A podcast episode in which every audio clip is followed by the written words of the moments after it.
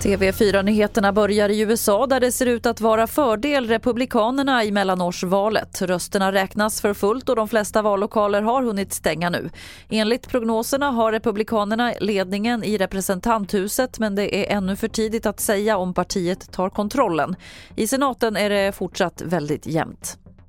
Natten till idag blev en person påkörd av en bil på E20 i Malmö vid Öresundsbron.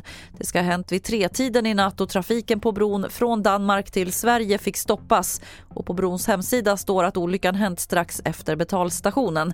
Hur allvarligt skadad personen är är oklart. Trots att fyra månader gått sedan SAS piloter gick ut i strejk så är det fortfarande resenärer som inte har fått tillbaka pengar för inställda flyg.